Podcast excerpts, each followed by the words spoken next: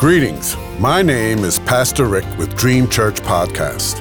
God has given me a yearly devotional on prayer from Genesis to Revelation, guiding you to read and to help you pray daily with a scripture reference, comment, and ending with prayer.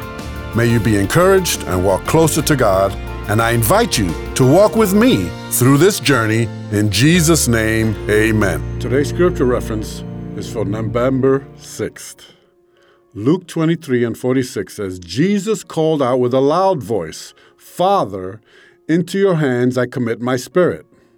When he had said this, he breathed his last breath.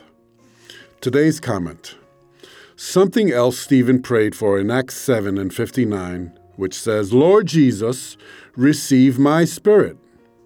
Are we ready to die?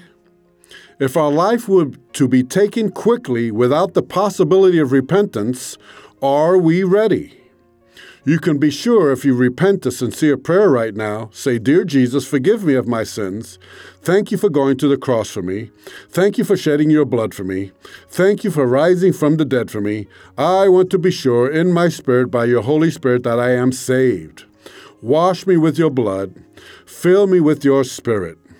Your word says, If I believe in my heart that God raised you from the dead and confess with my mouth Jesus is Lord, I will be saved. And for those who are already saved and have a spirit of unforgiveness or are backslidden, please pray with me now. Father, I come to my senses like the prodigal son. I want to come back to my father's house. I have sinned. I have done wrong. Forgive me, Lord. Wash me, Lord, of all that might hinder my relationship with you. With a loud voice I say, Father, into your hands I commit my spirit. Thank you for your Holy Spirit that assures me of my salvation. In Jesus' name I pray, Amen. Praise the Lord for all who needed to pray. I hope all prayed along. Let me remind all, all to speak aloud what's on your mind to God. He wants to hear from you. He loves you very much. It's good that you hear your own prayers, too.